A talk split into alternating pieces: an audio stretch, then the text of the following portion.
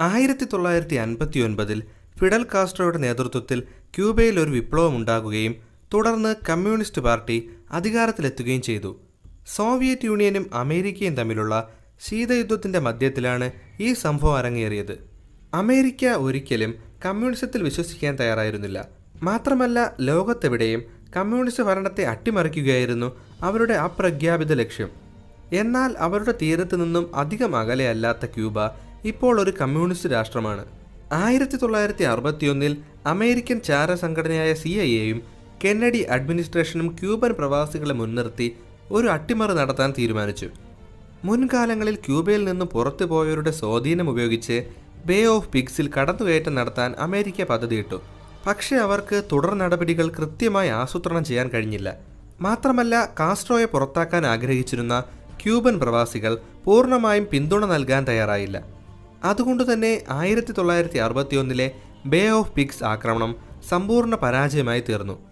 ഈ സംഭവം president John F കെന്നഡിയെയും സി ഐ എയും ദുർബലമായി ചിത്രീകരിക്കാൻ കാരണമായി. അൻപതുകളുടെ അവസാനം മുതൽ സോവിയറ്റ് യൂണിയന്റെ സമീപ പ്രദേശങ്ങളിൽ അമേരിക്ക ആണവ മിസൈലുകൾ സ്ഥാപിക്കാൻ തുടങ്ങിയിരുന്നു. ഇതിന്റെ ഭാഗമായി തുർക്കിയിലും ഇറ്റലിയിലും ബാലിസ്റ്റിക് മിസൈലുകൾ സ്ഥാപിക്കപ്പെട്ടു. ഈ മിസൈലുകൾക്ക് മിനിറ്റുകൾക്കുള്ളിൽ സോവിയറ്റ് യൂണിയന്റെ തന്ത്രപ്രധാനമായ മേഖലകളിൽ എത്തിച്ചേരാൻ കഴിയുമായിരുന്നു. ഇരു രാജ്യങ്ങൾക്കും ആണവായുധങ്ങൾ കൈവശമുള്ളതിനാൽ ആദ്യ ആക്രമണം നടത്തുന്നതായിരിക്കും ഏറ്റവും മികച്ച തീരുമാനമെന്ന വിശ്വാസം അക്കാലത്തുണ്ടായിരുന്നു. ബേ ഓഫ് പിക്സ് ആക്രമണത്തിന് ശേഷം അമേരിക്കയെ ദുർബലമായി ചിത്രീകരിക്കപ്പെട്ടിരുന്നു. ക്യൂബയിൽ നിന്നും കാസ്ട്രോയെ പുറത്താക്കാൻ അവർ ആഗ്രഹിച്ചിരുന്നുവെങ്കിലും നടപ്പിലാക്കാൻ കഴിഞ്ഞില്ല. അതേസമയം അമേരിക്ക സോവിയറ്റ് ജനവാസ കേന്ദ്രങ്ങൾക്ക് സമീപം മിസൈലുകൾ സ്ഥാപിക്കുന്നത് സോവിയറ്റ് നേതൃത്വത്തെയും ആശങ്കപ്പെടുത്തിയിരുന്നു. ആയിരത്തി തൊള്ളായിരത്തി അറുപത്തിരണ്ട് ഒക്ടോബർ പതിനാലിന് അമേരിക്ക അവരുടെ യു ടു ചാര വിമാനങ്ങൾ ക്യൂബയിലേക്ക് അയച്ചു. ഈ വിമാനങ്ങൾ ക്യൂബയുടെ മുകളിലൂടെ പറന്ന് നിരവധി ചിത്രങ്ങൾ പകർത്തി. തൊട്ടടുത്ത ദിവസം ചിത്രങ്ങൾ നിരീക്ഷിച്ച സി ഐ എയുടെ വിദഗ്ധർ സോവിയറ്റ് യൂണിയൻ ക്യൂബയിൽ ബാലിസ്റ്റിക് മിസൈൽ കേന്ദ്രങ്ങൾ സ്ഥാപിക്കുന്നതായി കണ്ടെത്തി. തങ്ങൾ തുർക്കിയിലും ഇറ്റലിയിലും ഉപയോഗിച്ച അതേ തന്ത്രം സോവിയറ്റ് യൂണിയൻ ക്യൂബയിൽ പ്രയോഗിച്ചതായി അമേരിക്കൻ നേതൃത്വം വിലയിരുത്തി. ഈ മിസൈലുകൾ അമേരിക്കയുടെ തന്ത്രപരമായ നഗരങ്ങളിൽ പ്രത്യേകിച്ചും കിഴക്കൻ തീരം മുതൽ മധ്യ പടിഞ്ഞാറ് ഭാഗങ്ങളിൽ വരെ എത്താൻ കഴിവുള്ളതായിരുന്നു. പതിനാറാം തീയതി അക്ഷരാർത്ഥത്തിൽ ചിത്രങ്ങൾ പകർത്തി രണ്ട് ദിവസത്തിനു ശേഷം കെന്നഡിയുടെ എക്സിക്യൂട്ടീവ് കമ്മിറ്റി യോഗം ചേർന്നു. നിലവിൽ അമേരിക്ക നേരിടുന്ന ഈ പ്രതിസന്ധിയെ മറികടക്കാൻ എന്തു ചെയ്യണമെന്നവർ കൂടിയാലോചിച്ചു. വളരെ പെട്ടെന്ന് തന്നെ തങ്ങളുടെ ആശയങ്ങൾക്ക് എതിരെ നിൽക്കുന്ന ഒരു കമ്മ്യൂണിസ്റ്റ് രാഷ്ട്രം തങ്ങളുടെ അതിർത്തിയിൽ നിലനിൽക്കുന്നത് അമേരിക്കയ്ക്ക് വൻ വെല്ലുവിളി ഉയർത്തി. മാത്രമല്ല ക്യൂബ സോവിയറ്റ് യൂണിയനുമായി സൗഹൃദം സ്ഥാപിക്കുകയും അവരുടെ ന്യൂക്ലിയർ മിസൈലുകൾ സ്ഥാപിക്കാൻ അനുമതി നൽകുകയും ചെയ്തു. ഈ മിസൈലുകൾ ഫസ്റ്റ് സ്ട്രൈക്ക് ശേഷിക്ക് വേണ്ടി രൂപകൽപ്പന ചെയ്ത ആയുധങ്ങളായിരുന്നു. ഇവ ക്യൂബയിൽ നിന്ന് വിക്ഷേപിക്കപ്പെടുകയാണെങ്കിൽ ശരിയായി പ്രതികരിക്കാനുള്ള അവസരം ലഭിക്കുന്നതിന് മുൻപായി അമേരിക്കൻ നഗരങ്ങളിൽ ആക്രമണം ഉണ്ടായേക്കാമെന്ന് കെന്നഡി അഡ്മിനിസ്ട്രേഷൻ മനസ്സിലാക്കി. ഈ സാഹചര്യത്തിൽ സോവിയറ്റ് യൂണിയനുമായി ഒരു ചർച്ച നടത്താമെന്ന് തീരുമാനിച്ചെങ്കിലും സോവിയറ്റുകളിൽ കാര്യമായ സ്വാധീനം ഉണ്ടാക്കില്ല എന്ന് വ്യക്തമായിരുന്നു.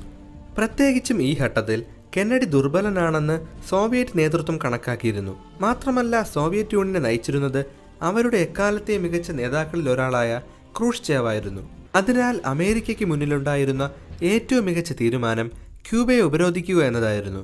സാമ്പത്തിക ഉപരോധമടക്കം ഒരു സമ്പൂർണ ഉപരോധം ഏർപ്പെടുത്തിയാൽ ക്യൂബ തങ്ങളുടെ നിയന്ത്രണത്തിലെത്തുമെന്ന് ഭരണകൂടം കണക്കാക്കി. എന്നാൽ അത് യഥാർത്ഥത്തിൽ ഒരു യുദ്ധതുല്യ പ്രവൃത്തിയായി തീരും. കാരണം ക്യൂബ ഇതിനകം തന്നെ ദാരിദ്ര്യത്തിൽ അകപ്പെട്ടിരുന്നു. അമേരിക്കയുടെ മറ്റൊരു തീരുമാനം ക്യൂബയിലെ മിസൈൽ കേന്ദ്രങ്ങളിൽ വ്യോമാക്രമണം നടത്തുക എന്നതാണ്.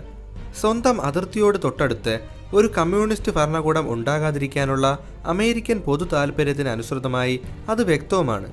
എന്നാൽ ഏത് തീരുമാനം കൈക്കൊള്ളണമെന്ന് കെന്നഡി നേതൃത്വം ആശയക്കുഴപ്പത്തിലായി. ക്യൂബയിൽ ഒരു സമ്പൂർണ അധിനിവേശം നടത്തണമെന്നായിരുന്നു കൂടുതൽ പേരുടെയും താൽപ്പര്യം സ്വന്തം അതിർത്തിയിൽ നിന്നും വളരെ അകലെയുള്ള ക്യൂബയിൽ സോവിയറ്റ് യൂണിയൻ ഒരു പോരാട്ടം നടത്താൻ മുതിരില്ലെന്ന് ഉറപ്പായിരുന്നെങ്കിലും കെന്നഡി അതിനെക്കുറിച്ച് വളരെ യുക്തിസഹജമായി ചിന്തിച്ചു. സോവിയറ്റ് യൂണിയൻ ക്യൂബയിൽ നിന്നും ഒരുപക്ഷെ പിന്മാറിയേക്കും. തുടർന്ന് കാസ്ട്രോയെ പുറത്താക്കാനും അവിടെ ഒരു പുതിയ ഭരണകൂടം സ്ഥാപിക്കാനും ഞങ്ങൾക്ക് കഴിഞ്ഞേക്കാം. എങ്കിലും വാസ്തവത്തിൽ അവർ പ്രതികാരം ചെയ്യും. യൂറോപ്പിൽ പ്രത്യേകിച്ചും ബെർലിനിൽ അതിനാൽ ക്യൂബയിൽ ഒരു സൈനിക നീക്കം നടത്തിയാൽ യൂറോപ്പിൽ തിരിച്ചടി ഉറപ്പായിരുന്നു. അതിലുപരിയായി ഇരു രാജ്യങ്ങളും തമ്മിലുള്ള ഏതു തരത്തിലുള്ള സംഘട്ടനവും വളരെ പെട്ടെന്ന് തന്നെ ഒരു ആണവ യുദ്ധത്തിലേക്ക് നയിച്ചേക്കാമെന്നും വ്യക്തമായിരുന്നു. അതിനാൽ തന്നെ അമേരിക്ക അതീവ ജാഗ്രതയിലാണ് മുന്നോട്ട് പോയത്. ഒക്ടോബർ ഇരുപത്തിരണ്ടാം തീയതി അമേരിക്ക ഔദ്യോഗികമായി സുരക്ഷാ കമ്മിറ്റി രൂപീകരിച്ചു. എന്നാൽ അതിലും പ്രധാനമായി കെന്നഡി ശക്തമായ ഒരു പ്രസംഗം നടത്താൻ തയ്യാറായി. ക്യൂബയിലെ സൈനിക നിർമ്മാണ പ്രവർത്തനങ്ങൾ തടയാനായി ഒരു കപ്പൽ ഉപരോധം ഏർപ്പെടുത്തിയതായി അദ്ദേഹം പ്രഖ്യാപിച്ചു. ക്യൂബയിലേക്ക് പോകുന്ന എല്ലാ തരത്തിലുള്ള കപ്പലുകളെയും പരിശോധിക്കുമെന്നും ആയുധങ്ങൾ അടങ്ങിയിട്ടുണ്ടെന്ന് കണ്ടെത്തിയാൽ മടക്കി അയക്കുമെന്നും മാത്രമല്ല ആവശ്യമെങ്കിൽ മറ്റ് ചരക്കു കപ്പലുകളിലേക്കും ഉപരോധം വ്യാപിപ്പിക്കുമെന്നും കെന്നഡി കൂട്ടിച്ചേർത്തു. ആയിരത്തി തൊള്ളായിരത്തി നാൽപ്പത്തി എട്ടിലെ ബെർലിൻ ഉപരോധത്തിൽ സോവിയറ്റ് യൂണിയൻ ചെയ്തതുപോലെ സാധാരണ ജനജീവിതത്തിന്റെ ആവശ്യകതകളെ നിഷേധിക്കാൻ അമേരിക്ക തയ്യാറായില്ല. കെന്നഡി ഭരണകൂടത്തിന്റെ നിലപാട് കുറച്ചുകൂടി സൂക്ഷ്മമായിരുന്നു. ഇരുപത്തിനാലാം തീയതി സോവിയറ്റ് യൂണിയൻ അമേരിക്കൻ ഉപരോധത്തെ ആക്രമണാത്മകമായ നടപടിയായാണ് കാണുന്നതെന്നും സോവിയറ്റ് കപ്പലുകൾ ഇതിനെ അവഗണിക്കുമെന്നും ക്രൂഷ്ചേവ് പ്രസ്താവിച്ചു. ഇറ്റലിയിലും തുർക്കിയിലും നിങ്ങൾ ഇതിനകം തന്നെ ആണവായുധങ്ങൾ വിന്യസിച്ചിട്ടുണ്ട്. ഇവയെല്ലാം സോവിയറ്റ് യൂണിയനിൽ നിന്നും വളരെ അകലെയൊന്നുമല്ല. അതുകൊണ്ട് തന്നെ ഞങ്ങൾ ചെയ്യേണ്ടതെല്ലാം ചെയ്യുമെന്നും വെല്ലുവിളിച്ചു. തുടർന്ന് ഇരു രാജ്യങ്ങളും തമ്മിൽ പിരിമുറുക്കങ്ങൾ വർദ്ധിച്ചു. ഇതേ സമയം മറ്റ് രാഷ്ട്രങ്ങൾ മിസൈൽ പ്രതിസന്ധിയെക്കുറിച്ച് പരസ്യ പ്രസ്താവനകൾ നടത്തി. സോവിയറ്റ് യൂണിയനും അമേരിക്കയും തമ്മിൽ ഒരു വലിയ ഏറ്റുമുട്ടലിന്റെ വക്കിലെത്തിയെന്നു തന്നെ അവർ കണക്കുകൂട്ടി. എന്നാൽ തൊട്ടടുത്ത ദിവസം അതായത് ഇരുപത്തിയഞ്ചാം തീയതി പ്രസിഡന്റ് കെന്നഡി മറുപടി നൽകി. സോവിയറ്റ് യൂണിയൻ മാരകമായ ആയുധങ്ങളാണ് ക്യൂബയിൽ സ്ഥാപിച്ചിരിക്കുന്നത്. ഞങ്ങളുടെ രാജ്യത്തിനടുത്തായി ഇത്തരത്തിലൊരു നീക്കം ഒരു തരത്തിലും അനുവദിക്കാനാകില്ല എന്ന് അദ്ദേഹം വ്യക്തമാക്കി. അമേരിക്കൻ കപ്പൽ ഉപരോധം ഇരുപത്തിയഞ്ചാം തീയതി മുതൽ പ്രാബല്യത്തിൽ വന്നു. ക്യൂബയിലേക്ക് പ്രവേശിക്കാൻ തുടങ്ങിയ കപ്പലുകളിൽ അമേരിക്കൻ സേന കർശന പരിശോധന നടത്താൻ തുടങ്ങി. അവർ സംശയം തോന്നിയ പതിനാല് കപ്പലുകളെ മടക്കി അയച്ചു. ഇരു രാജ്യങ്ങളും വളരെ ശക്തരായി കാണപ്പെട്ടുവെങ്കിലും തിരശ്ശീലയ്ക്ക് പിന്നിൽ നയതന്ത്രപരമായ ചർച്ചകൾക്കും തുടക്കമായി. തൊട്ടടുത്ത ദിവസം സോവിയറ്റ് നേതാവായ ക്രൂഷ്ചേവ് തന്റെ ആദ്യ നിർദ്ദേശം ഒരു കത്തിന്റെ രൂപത്തിൽ അമേരിക്കയെ അറിയിച്ചു. ക്യൂബയിൽ സോവിയറ്റ് മിസൈലുകൾ ഉണ്ടെന്ന് സമ്മതിക്കാൻ അദ്ദേഹം തയ്യാറായി. നിങ്ങൾ ഇതിനകം തന്നെ ഫിഡൽ കാസ്ട്രോയെ പുറത്താക്കാൻ ഒരു ശ്രമം നടത്തുകയുണ്ടായി. എന്നാൽ ക്യൂബ സോവിയറ്റ് യൂണിയന്റെ ഒരു സഖ്യകക്ഷിയാണ്. അതുകൊണ്ട് തന്നെ അവരുടെ സുരക്ഷയ്ക്ക് വേണ്ടിയാണ് ആയുധങ്ങൾ വിന്യസിച്ചിരിക്കുന്നത്. ഈ ആയുധങ്ങൾ ഇവിടെ സ്ഥാപിക്കുന്നതിലൂടെ കാസ്ട്രോയെ പുറത്താക്കാൻ നിങ്ങൾ ശ്രമിക്കില്ല എന്ന് ഞങ്ങൾ കരുതുന്നു. യാതൊരു കാരണവുമില്ലാതെ നിങ്ങൾ ആക്രമിക്കാൻ ഞങ്ങൾ ആഗ്രഹിക്കുന്നില്ല എന്നും ക്രൂഷ്ചേവ് വ്യക്തമാക്കി. ഇതിന് വിപരീതമായി തൊട്ടടുത്ത ദിവസം ക്രൂഷ്ചേവ് മറ്റൊരു പൊതു പ്രക്ഷേപണം നടത്തുകയുണ്ടായി. ഇവിടെ അദ്ദേഹത്തിന്റെ നിലപാട് വ്യത്യസ്തമായിരുന്നു. ഇറ്റലിയിൽ നിന്നും തുർക്കിയിൽ നിന്നും അമേരിക്ക അവരുടെ മിസൈലുകൾ നീക്കം ചെയ്താൽ മാത്രമേ സോവിയറ്റ് യൂണിയൻ ക്യൂബയിലെ ആയുധങ്ങൾ പിൻവലിക്കൂ എന്ന് ക്രൂഷ്ചേവ് വ്യക്തമാക്കി. അദ്ദേഹത്തിന്റെ ആദ്യ സന്ദേശം സൗമ്യമായ ഒന്നായിരുന്നുവെങ്കിൽ രണ്ടാമത്തേത് ഗൗരവ സ്വഭാവമുള്ളതായിരുന്നു. അന്നേ ദിവസം ക്യൂബയ്ക്ക് മുകളിലൂടെ പറന്ന ഒരു അമേരിക്കൻ യു ടു ചാരവിമാനത്തെ സോവിയറ്റ് സേന വെടിവെച്ച് വീഴ്ത്തി. ഇരു രാജ്യങ്ങളും ഒരു യുദ്ധത്തിന്റെ വക്കിൽ നിൽക്കുമ്പോഴാണ് ഇത്തരത്തിലൊരു സാഹചര്യമുണ്ടായത് അമേരിക്കൻ വിമാനം വെടിവെച്ചിടാൻ കാരണമായത് ഒരു പ്രാദേശിക സോവിയറ്റ് കമാൻഡറുടെ തീരുമാനമായിരുന്നു. മാത്രമല്ല യഥാർത്ഥത്തിൽ ക്രൂഷ്ചേവ് ഇത്തരത്തിലൊരു വീഴ്ച സംഭവിക്കാൻ ആഗ്രഹിച്ചിരുന്നില്ല. ഭാഗ്യവശാൽ അമേരിക്ക ഈ സംഭവത്തെ ഒരു യുദ്ധ കാരണമായി ഉപയോഗിക്കാൻ തയ്യാറായില്ല. വിമാനം നഷ്ടമായത് ഒരുപക്ഷെ അപകടം മൂലമായിരിക്കാമെന്ന് അമേരിക്കൻ നേതൃത്വം വ്യക്തമാക്കി. അതുകൊണ്ട് തന്നെ എല്ലാവരും പ്രതീക്ഷിച്ചിരുന്നതുപോലെ ഇരു രാജ്യങ്ങളും തമ്മിൽ ഒരു യുദ്ധത്തിന് തുടക്കമായില്ല.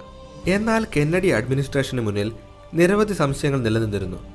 സോവിയറ്റ് യൂണിയൻ മുന്നോട്ട് വച്ച രണ്ട് അഭ്യർത്ഥനകളിൽ ഏതാണ് പ്രധാനമെന്ന് ഇരുപത്തിയേഴാം തീയതി തീരുമാനിക്കുകയുണ്ടായി. ഒടുവിൽ ക്രൂഷ്ചേവുമായി യോജിക്കുകയും സോവിയറ്റ് മിസൈലുകൾ നീക്കം ചെയ്താൽ ഞങ്ങൾ ക്യൂബയെ ആക്രമിക്കില്ലെന്ന് അവർ ഉറപ്പു നൽകി. അമേരിക്ക ക്രൂഷ്ചേവിന്റെ രണ്ടാമത്തെ നിർദ്ദേശത്തെ അക്ഷരാർത്ഥത്തിൽ അവഗണിക്കുകയായിരുന്നു.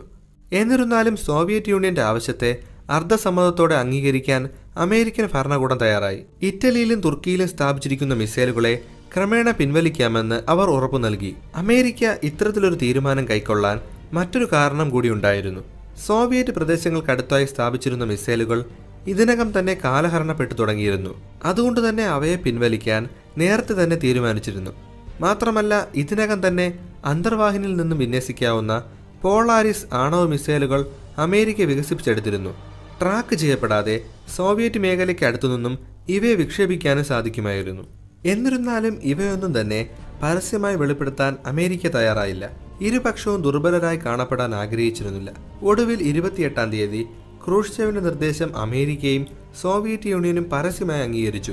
ക്യൂബയിലെ ആയുധങ്ങൾ നീക്കം ചെയ്യാമെന്ന് സോവിയറ്റ് യൂണിയനും ക്യൂബയെ ആക്രമിക്കില്ലെന്ന് അമേരിക്കയും ഉറപ്പു നൽകി. പരസ്യമായി അംഗീകരിച്ചില്ലെങ്കിലും തുർക്കിയിൽ നിന്നും ഇറ്റലിയിൽ നിന്നും മിസൈലുകൾ നീക്കം ചെയ്യാൻ അമേരിക്ക തയ്യാറായി.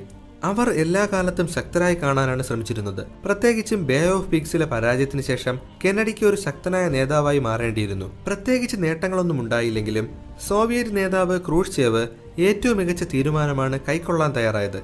അദ്ദേഹം പരമ്പരാഗത സോവിയറ്റ് ശൈലിയിൽ നിന്ന് വ്യത്യസ്തമായി വിട്ടുവീഴ്ചകൾ ചെയ്യാൻ തീരുമാനിച്ചത് ശ്രദ്ധേയമായിരുന്നു. സോവിയറ്റ് യൂണിയനും അമേരിക്കയും തമ്മിലുള്ള ഭിന്നത മൂലം ഏറ്റവും കൂടുതൽ നേട്ടമുണ്ടായത് ഫിഡൽ കാസ്ട്രോയുടെ ക്യൂബയ്ക്കാണ്.